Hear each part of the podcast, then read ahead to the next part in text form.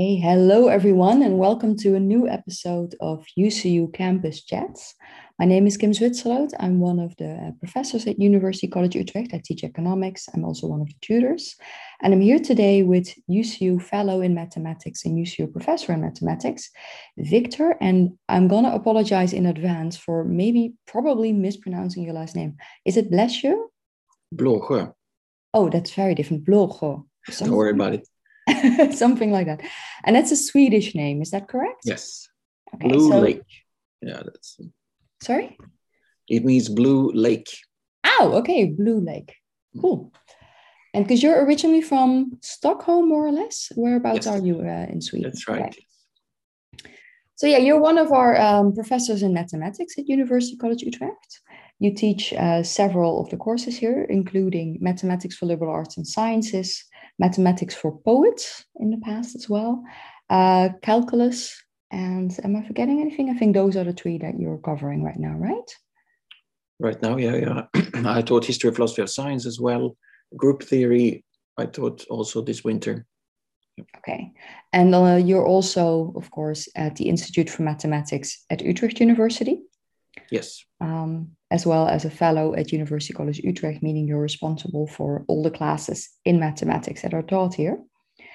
Why math? How did you, because you already did a bachelor in math uh, in Sweden when you were younger. Why math? How did you decide to go yeah. in that direction? I never had any doubts, uh, I guess, from the uh, back in the day.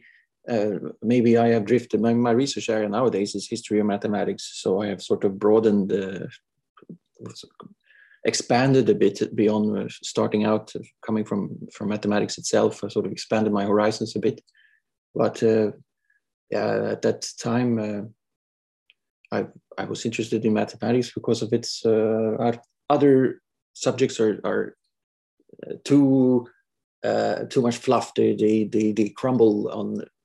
The more you probe, the more you start to question, and the more the yeah. thing sort of evaporates. You know, in the I know uh, mathematics somehow it survives this kind of uh, critical scrutiny and this, uh, the, the,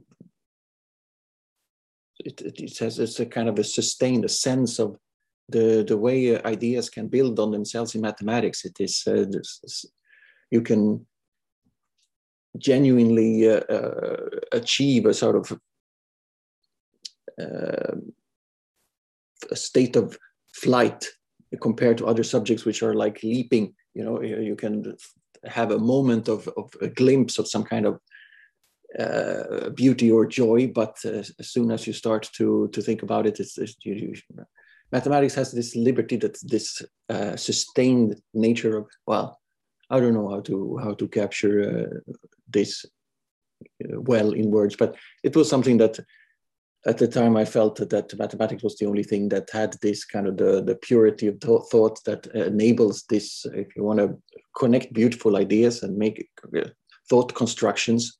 Yeah. Then mathematics is a place where that truly works. And in other subjects, if you try to do this thing, it's always a little, you know, once you start to question it, it's always a little, well, hmm, maybe this wasn't really, maybe that's not exactly justified. And maybe the evidence for that wasn't really perfect. And, uh, so you only have um, glimpses in other subject, glimpses of, of, of beauty, of chains of ideas. But in mathematics, this stuff, uh, this stuff works. So I mean, uh, yeah. maybe a better way to put it. I don't know if it's, uh, but so I also like to justify mathematics like this: the the what is a human being? Mm-hmm. We have a body and a mind, and the the body is made for certain things. It likes to run and uh, eat and uh, and dance, and so this is it, it's when the body is happy when it's in its elements, when it's doing the things it was meant to do. The human mind also has these uh, innate abilities that it was made for certain purposes. It has language, it has creativity, mm-hmm. it has joy, joy and friendship and love, and these are the things that it's meant to, to do. And also, mathematics is one of those. Uh, yeah inherent uh, characteristics of the human mind. It is, has a uh, you know spatial intuition, space and number, and these things are things that the, the mind is meant to do. So the mind uh, takes a special joy in this, in, in in doing what it's naturally uh, designed to do. So we want to, uh, you know, mathematics is a kind of taps into this very primal, something essential of human nature, and that, yeah. that way it is uh, it's a kind of pure intellectual joy. It, it, sounds as something I see a lot as a tutor. Uh, a tutor at UCU is a uh, academic advisor who helps students choose their classes, compose their curriculum, and very often students end up, well, ideally, I would say, even students end up in the subject that somehow just intuitively makes sense to them. Like there's some kind of reasoning and a way of looking at the world in that subject where from them it's immediate, it's like, yeah, that's how it works for me as well. it sounds a little bit like like that's what you have with mathematics, that there's just this perfect fit between your mind and your brain and, and the way that mathematics views the world and sees the world. I don't know if, if that would be a correct way of, of describing it. Yes, absolutely. Yeah, yeah, yeah. There, there has to be. Uh, indeed, it was a, a kind of a, an irrational decision, as it were. You know, for the, the heart wants what it wants. You know, I, I was never uh, sort of uh, strategic or anything. It's like, yeah. oh, math is going to give me a good job. You know, that was never uh, on my radar at all as a consideration. I was only just doing what what uh, follow my passion yeah, for sure because because you also wrote um, an article about intuition in mathematics and in particular in the textbooks um, which seems to be linked to a lot of the things that you're saying right now that there's something about it that comes natural to people i'm sure there will be some people listening who are saying well not to me but indeed there um, yeah there is something about mathematics that for a lot of people just makes sense could you explain a little bit what that article was about? Because it's really about your other passion, which is teaching.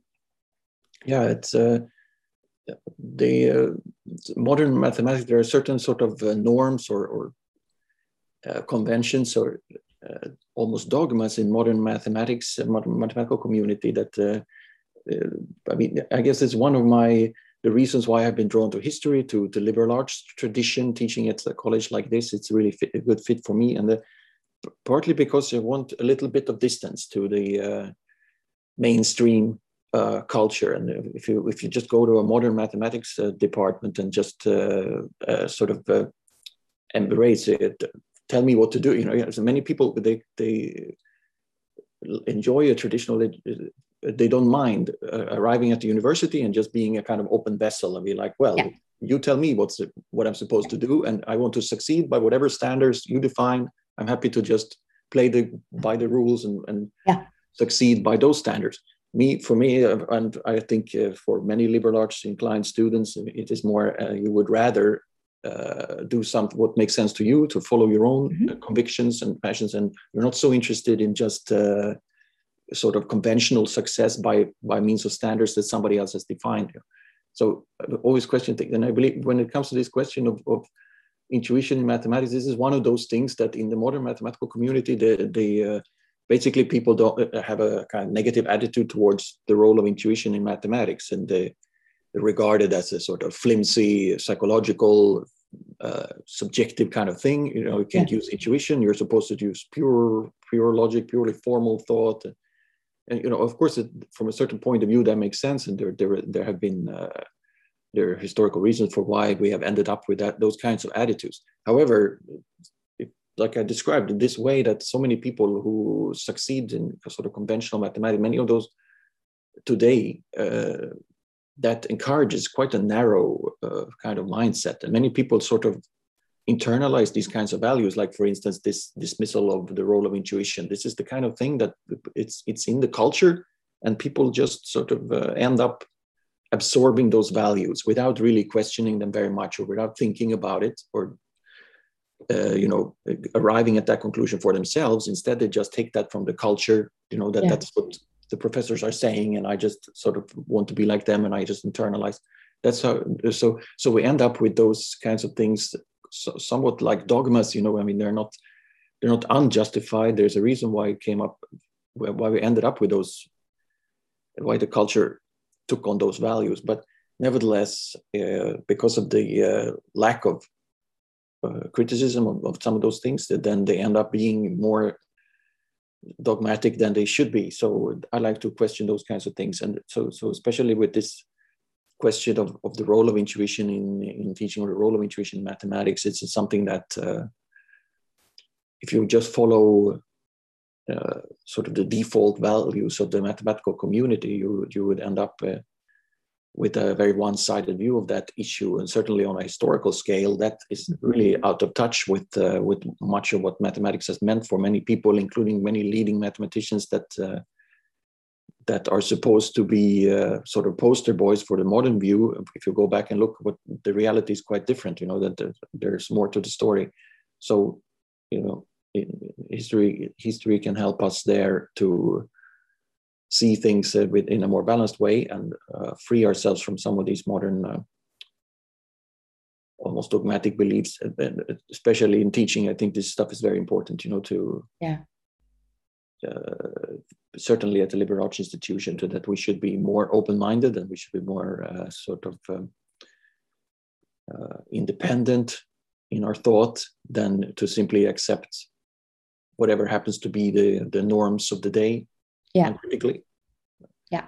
No i recognize that as well. I think when i once when i joined ucu you get into contact with so many people from other fields as well both your students and your colleagues that it makes you look at your own field in more critical ways and it really makes you aware of, of the dogma that is often there that for some people is immediately obvious and others indeed like you say you sort of accept it without question and only once you're confronted with other ways of thinking do you see it um, what was it like for you? Because you've done a bachelor and a master in math, in just math only. What was your first acquaintance with, with both the dogmas and with other ways of thinking? Well, yeah, I, I guess I was always uh, sort of uh, hoping that at some level it would uh, you know, when I was sort of in high school or something, you're saying, yeah, but this is only high school. Wait a minute, until I get to the real stuff, you know, it's gonna everything's gonna be good. So I guess I've hoped that it would all kind of surely people will eventually be you know, sensible. But uh, well, it so and uh, I did see. Uh, I, I still I guess it's my uh, personality or instinct, you know, that the uh, when uh,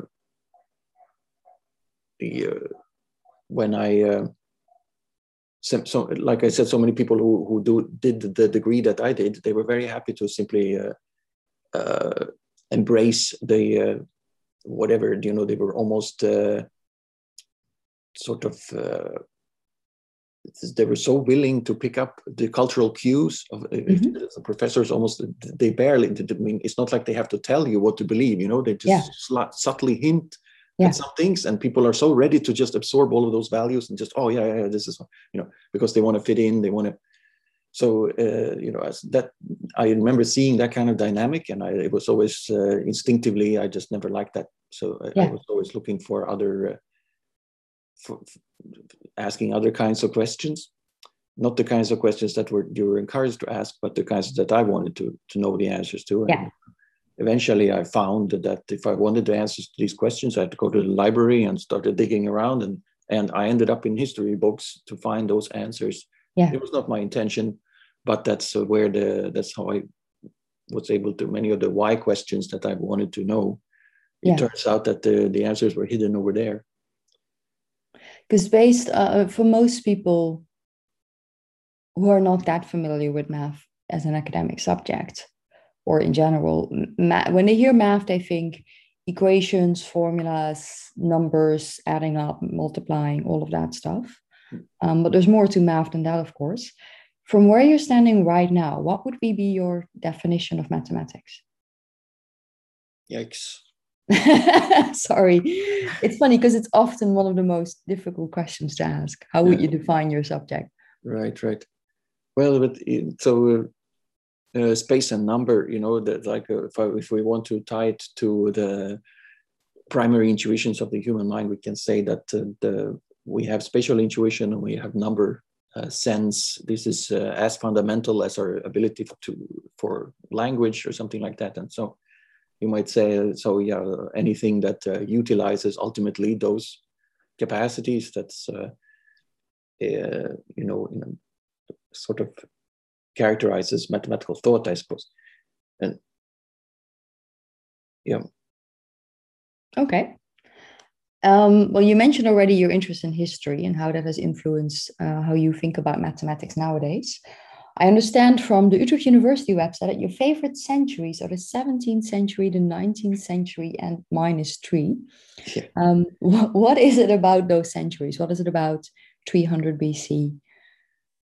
Love that stuff. Well, so the earliest one, the good old Greek days, yeah, those fantastic stuff, you know, it uh, really uh, underrated, of course, the uh, the great Greeks. It's, it's popular nowadays to sort of uh, obviously uh, try to move away from this stuff about how the Greeks were supposedly, oh, yeah, it's Eurocentric, it's blah, blah, blah.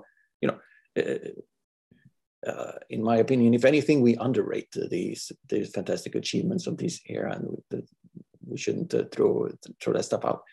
Uh, the or they also some cultural values back then also sort of drives that uh, that thing a kind of a critical attitude you know that was a part of the whole you know the democracy stuff and all mm-hmm. that and it's sort of part of that package it, uh, deeply critical kind of thought question everything and certainly challenge each other you know that was a big part of the uh, intellectual culture then which we have today perhaps uh, lack as to to the, to the extent that they had back then. This, this very free uh, critical attitude kind of it's a yeah. default assumption that you're just supposed to criticize everybody else and say, "Oh, that guy's wrong. That guy's wrong." That was the whole sort of yeah. default mode of doing philosophy, you know. Yeah. And nowadays, this is you can that that's a little bit. Uh, uh, you're considered sort of rude or something if you're to uh, sort of use, if scholarship is supposed to be collaborative and you know you, you maybe you get further by making friends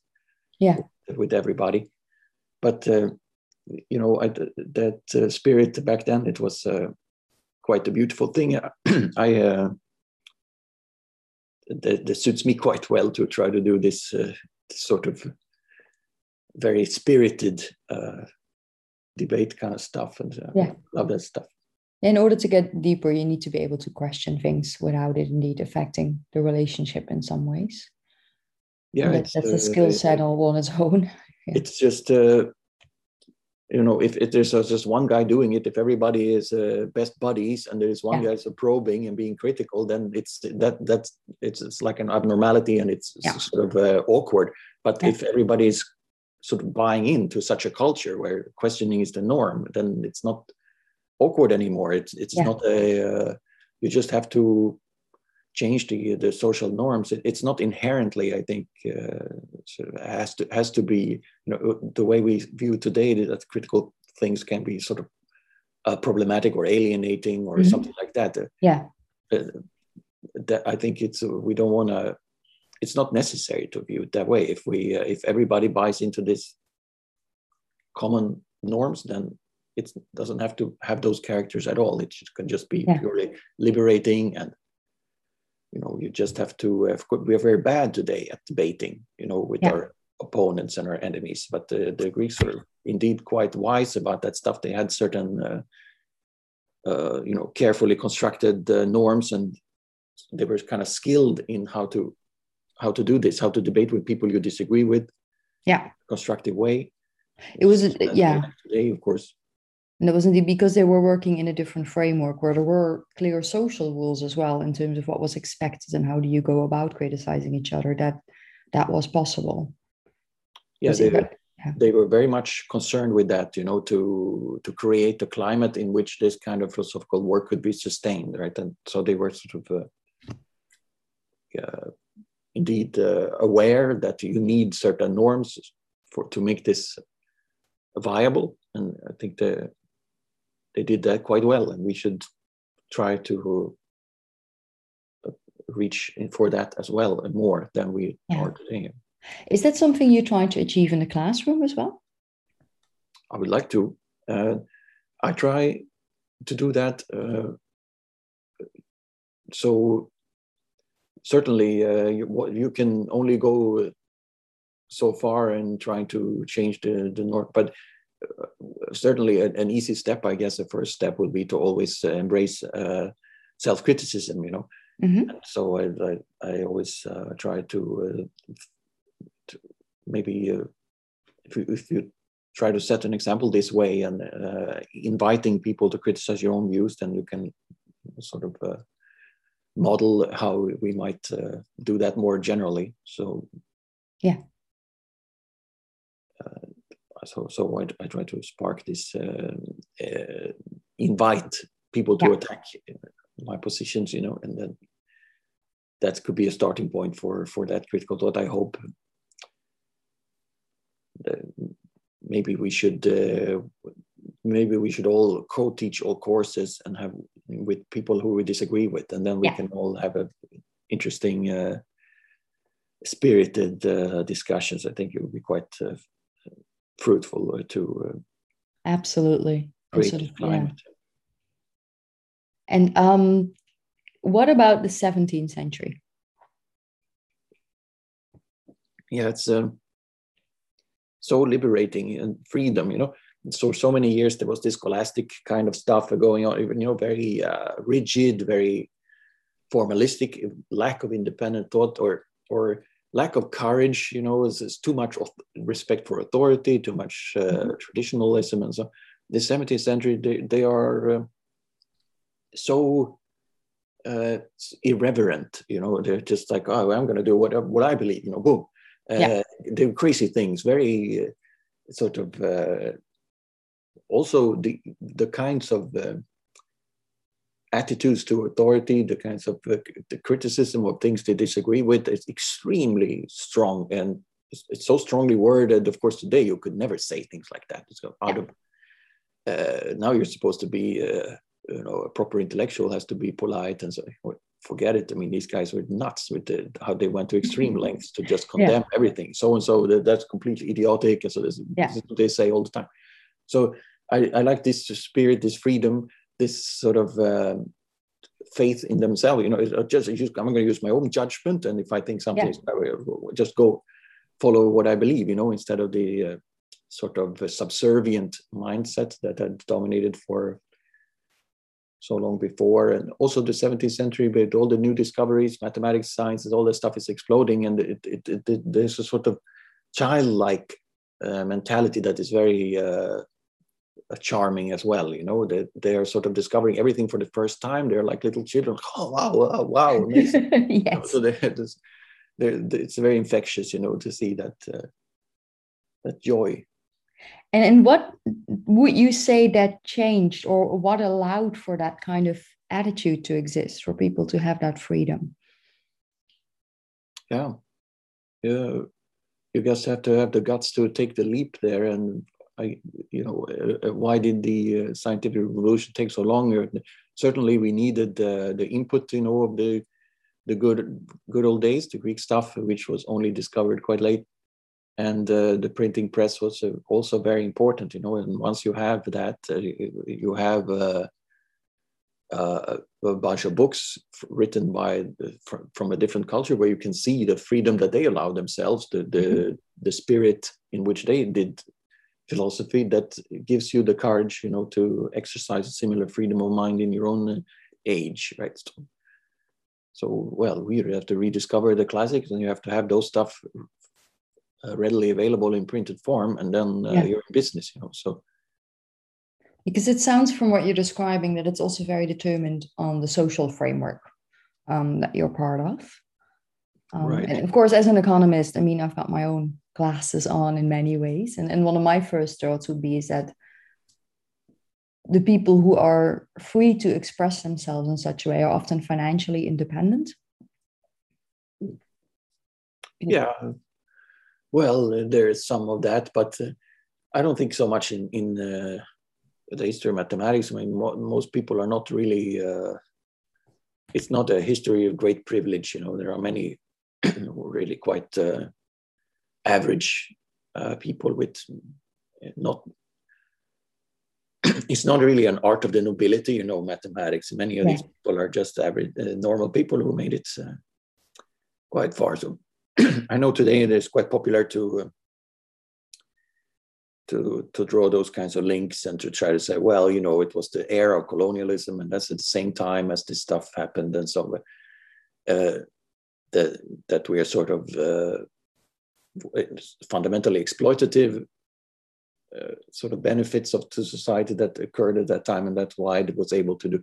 I don't really think so, and in any case, I don't think the uh, the timing lines up either. You know, this stuff has already happened before. You know, you have Copernicus, mm-hmm. Kepler, Galileo, Shakespeare. Yeah. All that stuff is before he even started, to, for example, the slave trade. So it was already up and running uh, before great colonial enterprises, and so that you know the millions aren't rolling in from any of that. So uh, I yeah. think it's not really uh, fundamentally uh, dependent on uh, on any kind of exploitative type of relationship. Yeah. Who would you admire today in, in current day mathematics? Is there anyone in particular that you say, oh, that person embodies that spirit? Uh, I don't dare to say I, am not. You know, I have a kind of arm's length distance to to mm-hmm. some to the cutting edge. You know, I, I can't. modern mathematics is extremely uh, so specialized and advanced that it is extremely difficult to follow, even for experts in a sort of mm-hmm. adjacent area of mathematics. You can barely uh, you know, keep up with you know the advanced stuff that's going on. Let alone me, who is very far from from that from the cutting edge in modern uh, research. So it's uh, it's difficult to to have a sense of that. Uh, you know, uh, unfortunately, well, it's sad. Yeah it seems like it's a position you're also very comfortable in. A little bit of well, it has worked out well for me with my little niche, you know, and it suits yeah. my interests. And uh, that some, somebody needs to do this kind of stuff as well. Uh, True, yeah. Because you uh, did a master's as well in London in the history and philosophy of math, if I remember correctly, or science. Yeah, sure. Yes. And then you came to Utrecht University for your PhD. Why Utrecht University? Yes, uh, well, because the there is history mathematics here. You know, a history mathematics tradition is fantastic yeah. at this. Uh, uh, really very very unique. It goes back many decades, several generations of uh, stuff work in history mathematics, which is on a global scale. You know, the history of mathematics is almost non-existent as a research field. It is so small uh, hardly anybody does this, let alone uh, as we do it here within a department of mathematics. You know that yeah. we, we believe that the history of mathematics belongs in to the mathematicians, and that is uh, something that is uh, you know, uh, hardly exists anywhere in the world. We are perhaps the world's largest uh, research group in history of mathematics within a math department. We are like four people or something. You know. So oh wow! Okay. Such a tiny uh, research field.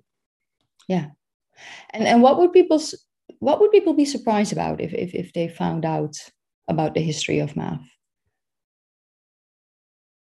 What was it that surprised you? Because you described yourself indeed when you were a student that you started to look for um, more critical approaches yourself when you ended up in the history yeah. section of the library. Um, is there like something that you read that open that first made you think, oh wait, there is there are other ways of looking at this? yeah, I guess it uh, does.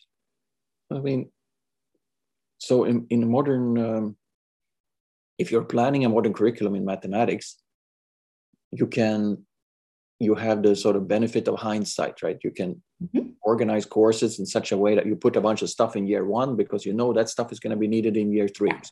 But the, the students won't see that, you know, in the year. Yeah. You just have to take a word for it, you know, just yeah. do what I say because I know it's going to work out later, but, you know, just shut up and learn, right? so but history it doesn't have that perspective. It doesn't have this hindsight point of view you know? History can only do things that make sense at the time. So every idea is introduced to solve a problem then and there you know that some it has to have an immediate kind of payoff right? Yeah. So uh, I, this is uh, so history is always the answer to that question it, makes sense in retrospect but at the time when i was studying these courses and I wanted to know the why questions, you know, the why does that make that? Who, why would somebody yeah. introduce? What's the purpose of this idea? Which uh, the, the conventional courses don't want to teach you that because that's a, like a waste of time, you know. It's just yeah. just cram more stuff in there and get speed on to the next.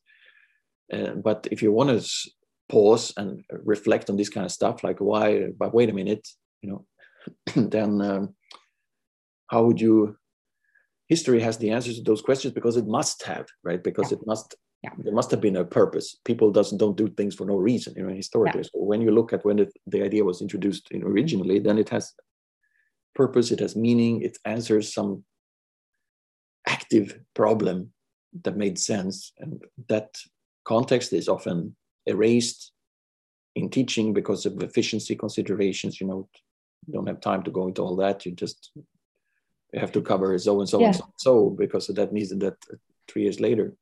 Which is a pity because i imagine because i do a little bit like that in my courses as well. And it's so much easier for everyone me included to understand a theory if you know the context. Like where did this come from? What what problem indeed did it solve at the time as you're describing? Yeah. Um, and it makes it so much easier to digest and, and it just clicks then if you yeah. have that context yeah definitely. And i guess some people are more i think liberal arts students are the kinds of students who crave that form of understanding. And, and maybe there are some other people who don't uh, they don't have that kind of urge to yeah but why? Yeah. but why? You know they don't have that mindset. But but some students are, are like that and the liberal arts students are have that that uh, uh, desire to to know those kinds of that form of understanding so i think that's the kind of stuff that uh, we should uh, especially emphasize at our college. Yeah. And it is something if you look at our admissions procedure it is something we're explicitly looking for uh, in the application phase that we're really looking for students who crave knowledge for the sake of knowledge who really right. just simply want to understand. Uh, whatever is the topic that they're trying to understand, but the, the basis needs to be sort of a curiosity and an instinct for I want to know why things are a certain way. Yeah. Because um, on your website as well, which I highly recommend people visiting because it's really fascinating uh, information on there, including two textbooks that you wrote yourself one about sort of an intuitive approach to calculus and another one about the history of math, indeed. But on there, there's also a manifesto of sorts about teaching mathematics. Um, and you have a couple of axioms there that you say, okay, this is what I think it should look like. Could you explain um, what those are, those axioms for teaching? Uh, that was a long time ago that I wrote these things. And, uh, but the, the uh, I don't have a manifesto at the top of my head anymore but uh, I think we have covered the, the main points of that um, mm-hmm. Already. This this uh, this, this spirit of independence, the spirit of that we need to uh, not uh, as teachers, we don't want to treat a student as a sort of uh, subservient or somebody who we can order to do things because we treat ourselves as a kind of dictator and be like, well, you do this and this and this because I'm the teacher and this is going to be good for you, you know. And instead, we want to create an environment where we make uh, reach the students' own motivation and uh, mm-hmm. convince them that they would want to learn these things and why they would want to learn it through their own conviction, inherent uh, either uh, desire. So this is, uh, I guess, the uh, one of the defining characteristics that I uh, that I was trying to get at over there. You tell me what I wrote. Uh. well, you've covered two of them indeed. One of them is indeed that uh, students, you should sort of teach as if you're assuming that students have indeed a genuine desire to figure things out. That the goal is independent thinkers. And uh, the last one, and I, I love this one, and I find it very recognizable also or maybe especially when you're uh, supervising students with their thesis, uh, if you're not stuck, you're not learning. Right. What did you mean by that? Indeed, uh, that is, uh, I think, especially in mathematics, it, it is a common uh, misconception. You know that uh, you're you're supposed to know it, right? people have been drilled in the idea that mathematics, you get hundred problems and you're supposed to boom, boom, boom, boom, boom. You know, just yeah. be able to to crunch uh, through the thing and uh, if you're stuck somewhere you're not you know you get uh, sort of the culture suggests that you're not a math person if you're if things don't click to you uh, the moment you see it or even uh, students often have this inhibiting kind of thing that they look at the problem and say oh no i don't know how to solve it. I don't uh, sorry i don't know. You tell yeah. you know asking the teacher what how do i solve you know the, the it's your they are the the implicit assumption in that uh, kind of mindset is this sort of uh, either you know it or you don't and you just if you just look at the problem you're supposed to either just boom okay now i know yeah. how to solve or and if that doesn't happen then well i can't do anything you know yeah. it's, it's impossible but so it, it's it, this is unfortunate, and we we should uh, reach this, embrace this uh, mindset more that uh, if we don't know at the first sight, you know, what's, what's going to happen, that's all the better. This is the the way to uh, an opportunity to figure things out and to grow. Yeah. Because those that is where where learning happens of course when we push ourselves. Yeah. you know you don't go to the gym and lift a, a toothpick a hundred times. You know it's pointless. You have to challenge yourself and do the, the heavy one. Yeah. it's the same in these these kinds of situations with uh, of course mathematics this is i think well known among uh, research mathematicians may, uh, that you, basically you're you're you know doing mathematics is sort of painful because you're always not understanding. And that is the way it should be you know you should always be at the kind of precisely in that at the at the boundaries of what you can understand so that you're always lost. And and that's the moment where that's how, how you uh, expand the horizon or the, the the scope of your knowledge by always being in that domain. So so it is uh, kind of unpleasant, you know, because you yeah. always have to be like, yeah. how, damn, how does this work? Ah, and you're sort of it's it's uh, in a way kind of you know, it's an unpleasant experience, a struggle, constant struggle, but that is the, the nevertheless the place that you have to be in. Yeah. Yeah, and it's something that you have to learn to be comfortable with in a way. Yeah, yeah I, I see it a lot, especially with thesis writers, because I think especially the start of a thesis can be such a frustrating experience because you really need to figure out what is it that I even want to know? What exactly is the question I want to ask? And in order to answer that question, what do I need to find out? And that's there is no roadmap for to that. There is no specific if you do A, then you do B, then you do C. It's not step one, step two, step three. It's a lot more yeah. chaotic and unclear. And and um, I find that is often academically a new experience to students when they get to their thesis. Um, but it's something that's part of the process. And it's indeed as you're describing, that's when you're learning, because that's when you have to start thinking about, okay, but what is the actual idea here? How is it connected? And then that's that's where the learning happens.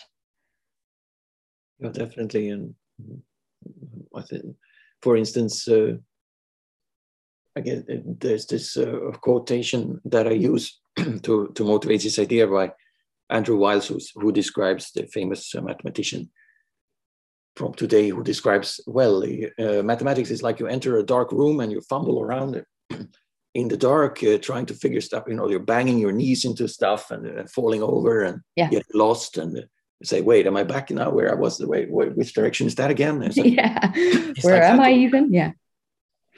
And at a certain point, you you reach a kind of a light switch. You find it. Oh, oh, turn on the lights, and then you see everything. You know, like oh, I should have gone. Of course, I should have gone around that way and that. Oh, now it all makes sense. But the moment you do that, then you move on to the next room. You don't yeah. start banging your knees into other unknown obstacles. Yeah. You know, that's the way you have to. Be. There's no point in standing around in a room where there's already light. Right? There's, yeah. there's nothing to do. So, so indeed, you have to. Uh, it is a process that is a, a, a process that or organic process where you kind of explore and make many mistakes and fumble, and then, but it's the only way though yeah. To, make anything new right? Yeah. Indeed. So if you're not stuck you're not learning. Okay. Is there anything else that we should cover here?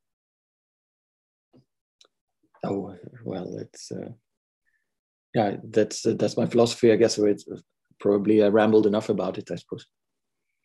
I think you were very clear. It didn't sound like rambling at all. Right. If anything it's the most poetic way i've ever heard mathematics described Right. That's right. well, thank you very much for your time. Yes. And uh, yeah, thank you.